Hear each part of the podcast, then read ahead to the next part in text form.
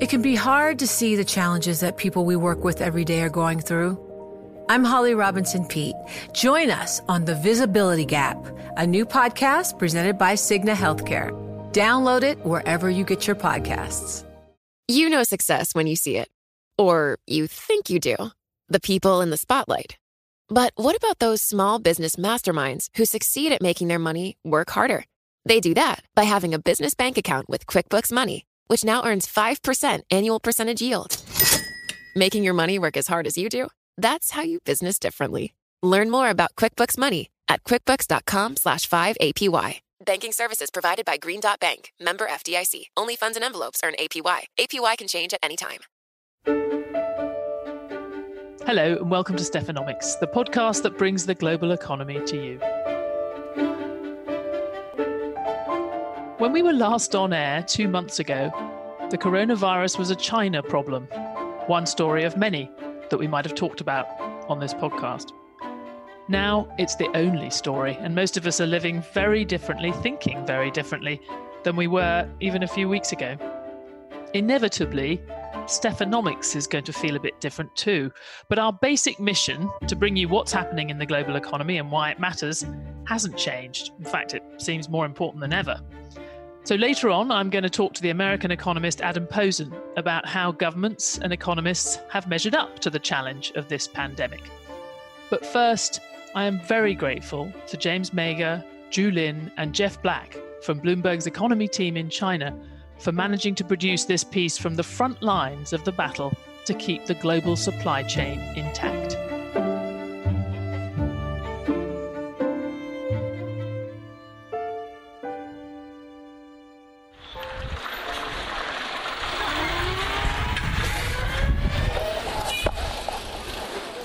For a minute about how you get your household goods, or at least how you got them two months ago. You might have gone to a local store, or you ordered them online and waited for delivery. That's all become a lot more difficult since COVID 19 spread around the world, with billions of people now in various forms of lockdown. But what about the people who make these items? And how do these things travel across the world? Here in China, there's a 30 million strong army of truckers who link the factories, markets, container terminals, and warehouses of this country together. Now they're on the front line of the struggle against the coronavirus and its associated economic impacts. This is the Xinfadi agricultural wholesale market in Beijing, the size of 16 soccer fields, and there were trucks everywhere early in the morning on March 19. Every truck acts as a standalone sales booth. Chai Lili is a 36 year old driver from nearby Hebei province, with a faux hawk haircut. He was playing with his phone in the driver's seat when we talked to him. Behind him was half a truck of oranges in boxes waiting to be sold. He told us about what he would be doing normally. Because of the epidemic, lots of factories haven't returned to work. We have no other choices but to transport fruit. Fruit is all fresh and once picked, it needs to be shipped out right away, while factory goods can wait. Besides, there aren't many factory goods that need to be transported now anyway. The market was a lot quieter than it would normally be, according to Chai. That's partly because movement in public in Beijing is still difficult due to the fear of infection and market demand remains suppressed. But there's an emerging problem now that will further crush demand for China's goods abroad, just as restrictions begin to be lifted and drivers return to the roads at home the spread of the disease around the world, and the lockdowns in economies ranging from the US to Europe.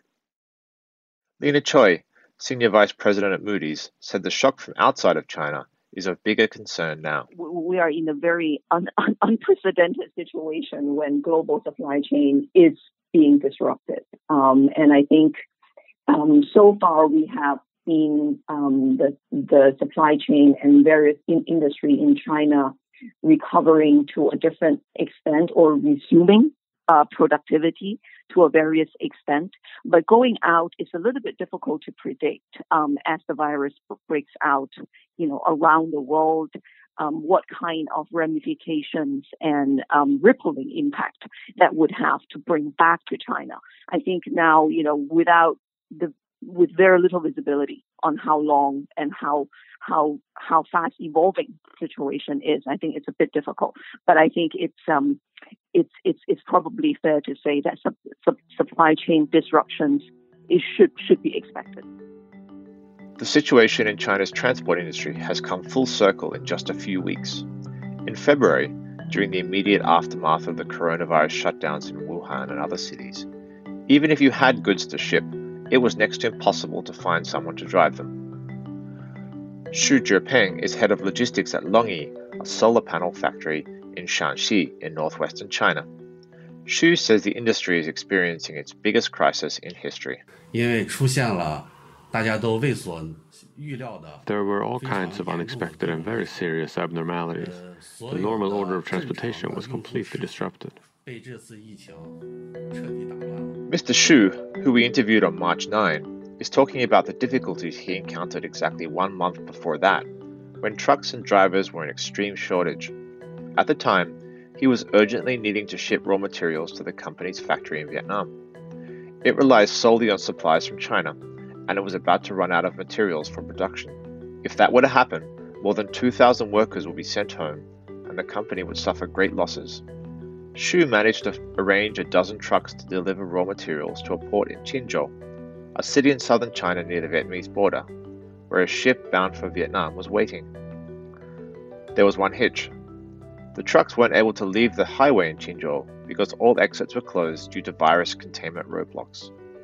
Xu spent about 10 hours pulling strings with the local commerce department and customs authorities before his fleet of trucks were allowed to exit the tollgate and clear customs. China's struggles to get back to work after its own virus shutdowns are likely to be repeated in other countries in coming months. The truckers we talked to said it's been a hard road, filled with risk and personal sacrifice. Wu Xiangfeng, who's 43 years old, is a native of Anhui province in the east, but he works far from his family in the south, in Guangdong. We spoke with him on February 26. He talked about the fear he felt while driving through the peak of the epidemic. I'm certainly worried. I wear my mask very tightly every day and replace it daily. For my family's living, I have to work. I don't have any other options. I have two sons at home. I'm the only breadwinner of my family. I have no other choice but to work. Frequent temperature checks on highways during the peak of the outbreak in China slowed him down, and shuttered roadside restaurants made it hard to eat while on the move. All I hope is for the epidemic to be over soon. This way, I won't feel worried about infections when driving. Wu's anxiety is the price for keeping even a fraction of a global economy operating and is in stark contrast to other professions which can work from the relative comfort of their own homes. Without people like Wu, supply chains would have come to a complete halt.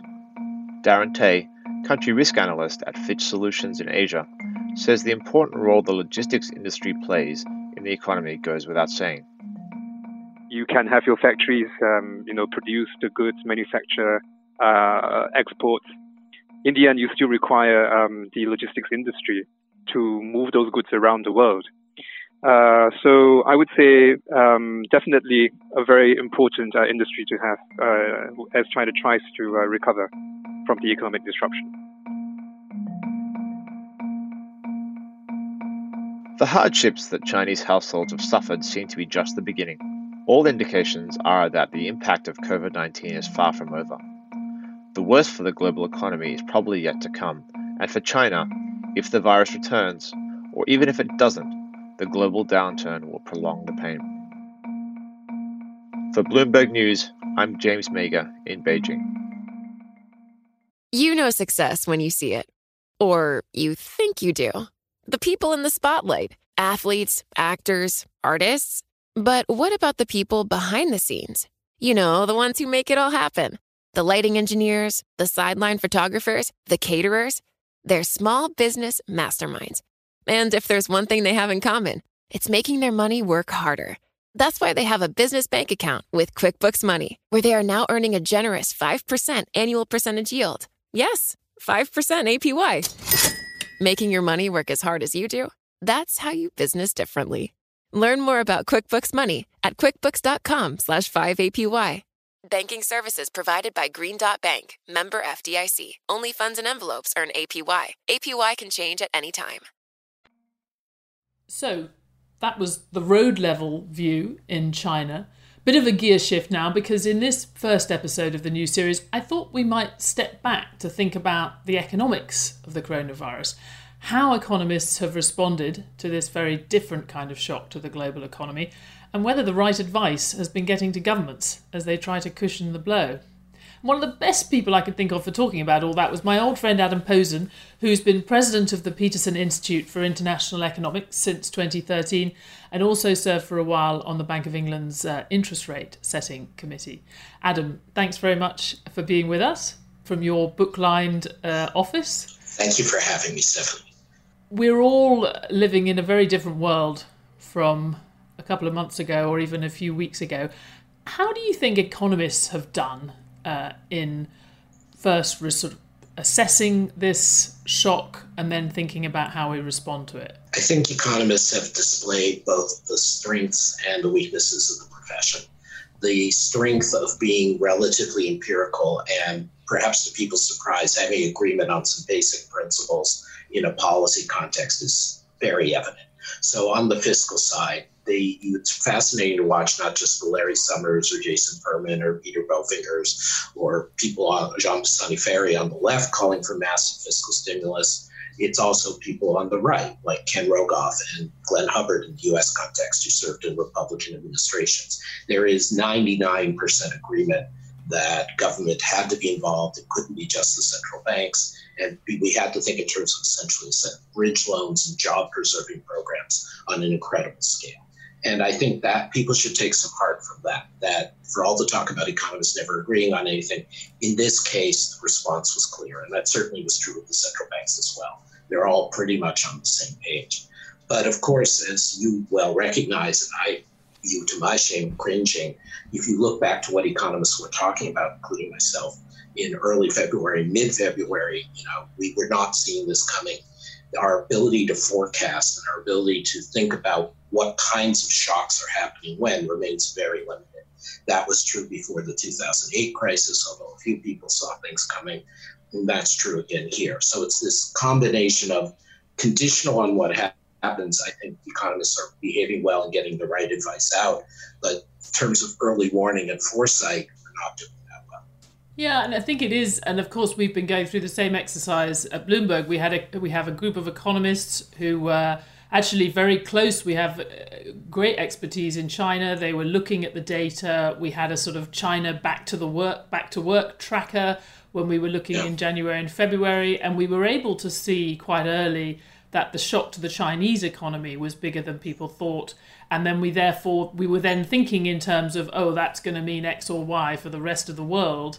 But it took a remarkably long time for us, or I think anyone else, to move from that to thinking, hang on a minute, it's not just going to be dealing with a shock from China. What if the whole world has to go through what China's going through now? And it does seem to me extraordinary that more people didn't make that leap until really quite quite late, uh, including us. I mean, is that something about people just not being able to compute a, a total change of regime, or what do you think is driving that?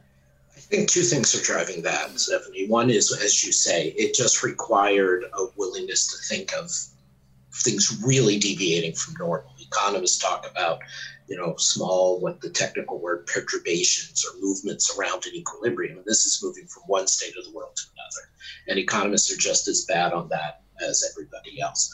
But I think another piece of it is ultimately fundamental, which is the talk between people who do public health, who do pandemics, and not just economists, but foreign policy people, market people, has been quite limited. I was talking to somebody from one of the world's largest, most successful investment funds, and they're one of those funds that sucks up every piece of big information that you know, big data that you know of. And even they didn't see this coming. They didn't make that mental transition, despite the fact that the person who owns this fund contributes to public health research. So I think it's just a human failing. It's a very sad human failing, it is one that we just had a failure of collective imagination. What's interesting is we have got to actually just in the last couple of weeks, some of these conversations that had previously been on the sidelines now getting a bit more mainstream, I suspect, as people get frustrated with being stuck at home, uh, about the trade offs between the public health emergency and the economic emergency. Right. And I wonder what you think, because there's there was in, intuitively uh, people said, well, we're we're sort of putting the public health first in and the result is we're really killing the economy and we know that and we're going to try and do all we can but the, we're, we're, prioritizing the health. Um, but increasingly people have said that it, actually it's better for the economy as well yeah, exactly. not to have the pandemic. So do you think we had too long where there was a, a sort of false trade-off there between the economy and the public health emergency yeah, it was a very human thing to think of it in those terms, but it was very irresponsible of our political leaders in countries including the US, the UK, Brazil, and elsewhere to talk that way.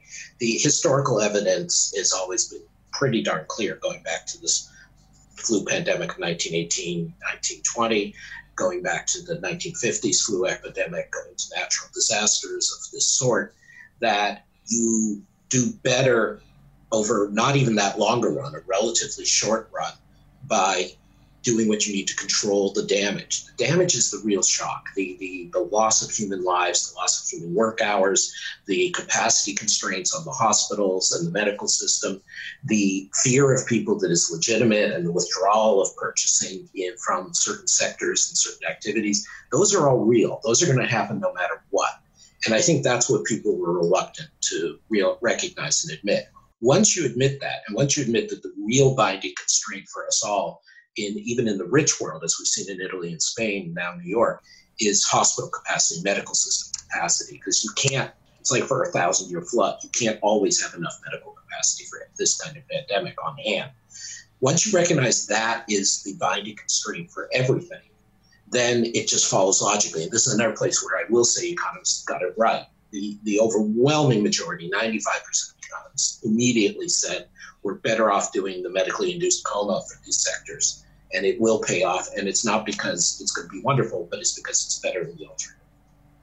And the one of the big bits uh, of advice, I guess, that's been particularly you can see it particularly in the European government's efforts, is this effort to, if you like, hold the economy in suspended animation. You know, everything that the, the, sort of bottom has fallen out of demand. Um, and obviously, a lot of businesses feeling that they will go under very quickly, seeing the kind of fall in, in the kind of fall in revenues that you don't get even in a really deep recession. Yeah. if you're talking about 90% or 100% right. in some cases, rather than even the worst kind of recession, which might see 20 or 30% fall in, in demand. But the economists have basically said now what you have to do is is is fit, do what you can to fill that hole that's been blown into the economy so that the economy is then intact when you come out the other side we know what we should be trying to do in principle. Do you think in practice we're going to be able to do that, or do you think that there will be there will be permanent cost to this, even though we know there was nothing fundamentally wrong with the economy when right. we went into it? I think you've hit the profound insight, Stephanie, which is that even more than a usual recession, this is something where there's abrupt sudden stop, and who falls apart in terms of businesses and jobs depends entirely on cash flow at that moment. It's not about sort of merit. Did you have a good product? Did you invest? Did you save enough? It's really just the side of economic death is do you have the cash right now or do you happen to be in the wrong industry or the wrong place? And so the response that we've put together, and I should say we, I mean the, the community is put together, is really one about providing essentially a bridge loan for everybody. It's the goal to say don't foreclose on mortgages, don't foreclose on loans, don't put people off of jobs if you can hold on to them, or if we, the government, we, the public, fund you to keep those jobs. Because there is this reality that once something goes under, if it's a company, if it's a job place, and people leave, that it's very hard to rebuild. I mean, small businesses may be easier to rebuild, in fact, than, uh, than big businesses because there's less capital involved, there's less reputation, there's less network. But nonetheless, you do have this permanent scarring. I think that we also have to think about it in terms of behavioral changes that persist.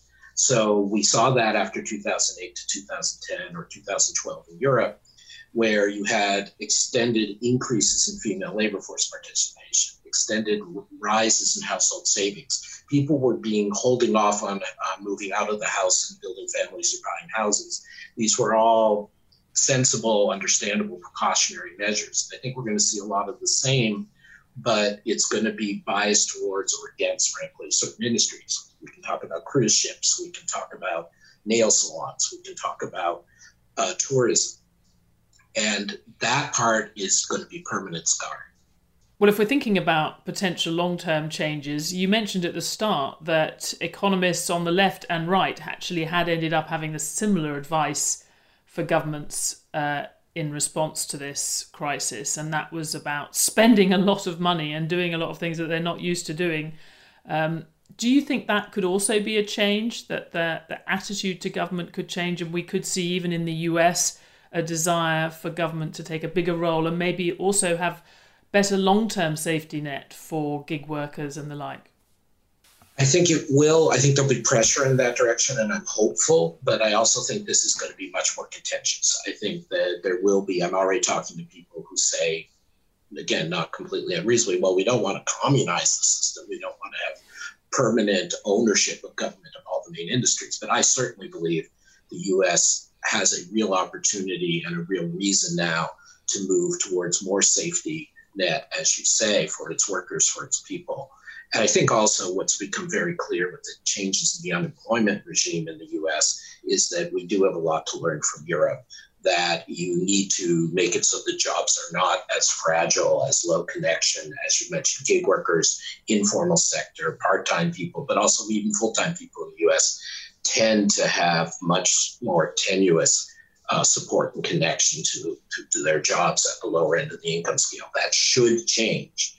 Uh, I use the term, I think it's not a very sexy term, I guess, but I think we need to start thinking in terms of a buffer stock economy that businesses, people, and especially government create a, a reserve.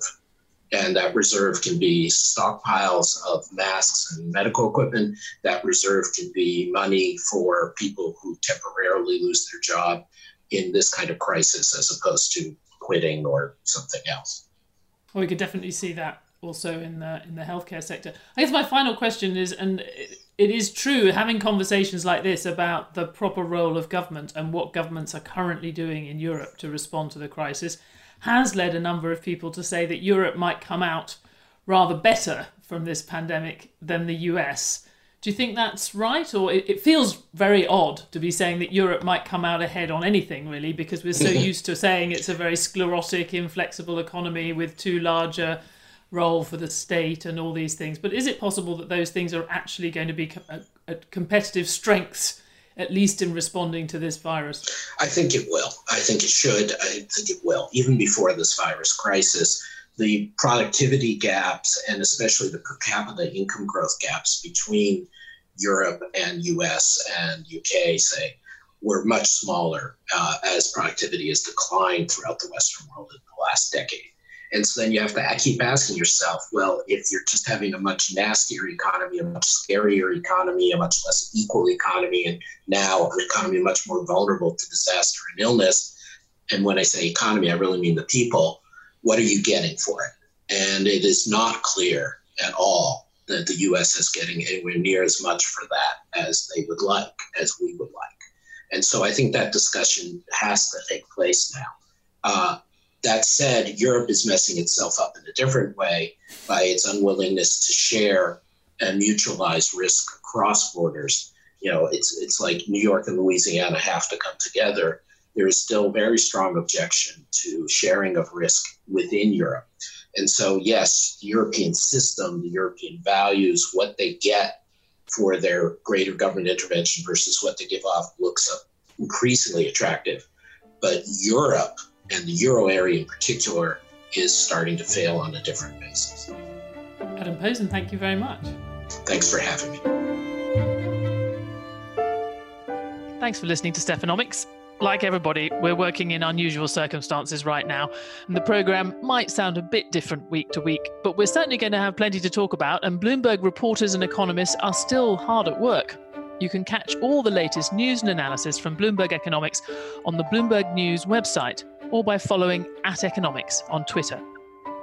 The story in this episode was written and reported by James Mayger and Zhu Lin. It was produced by Magnus Henriksson and edited by Jeff Black and Scott Lanman, who is also the executive producer of Stephanomics. Special thanks to Adam Posen. The head of Bloomberg Podcast is Francesca Levy.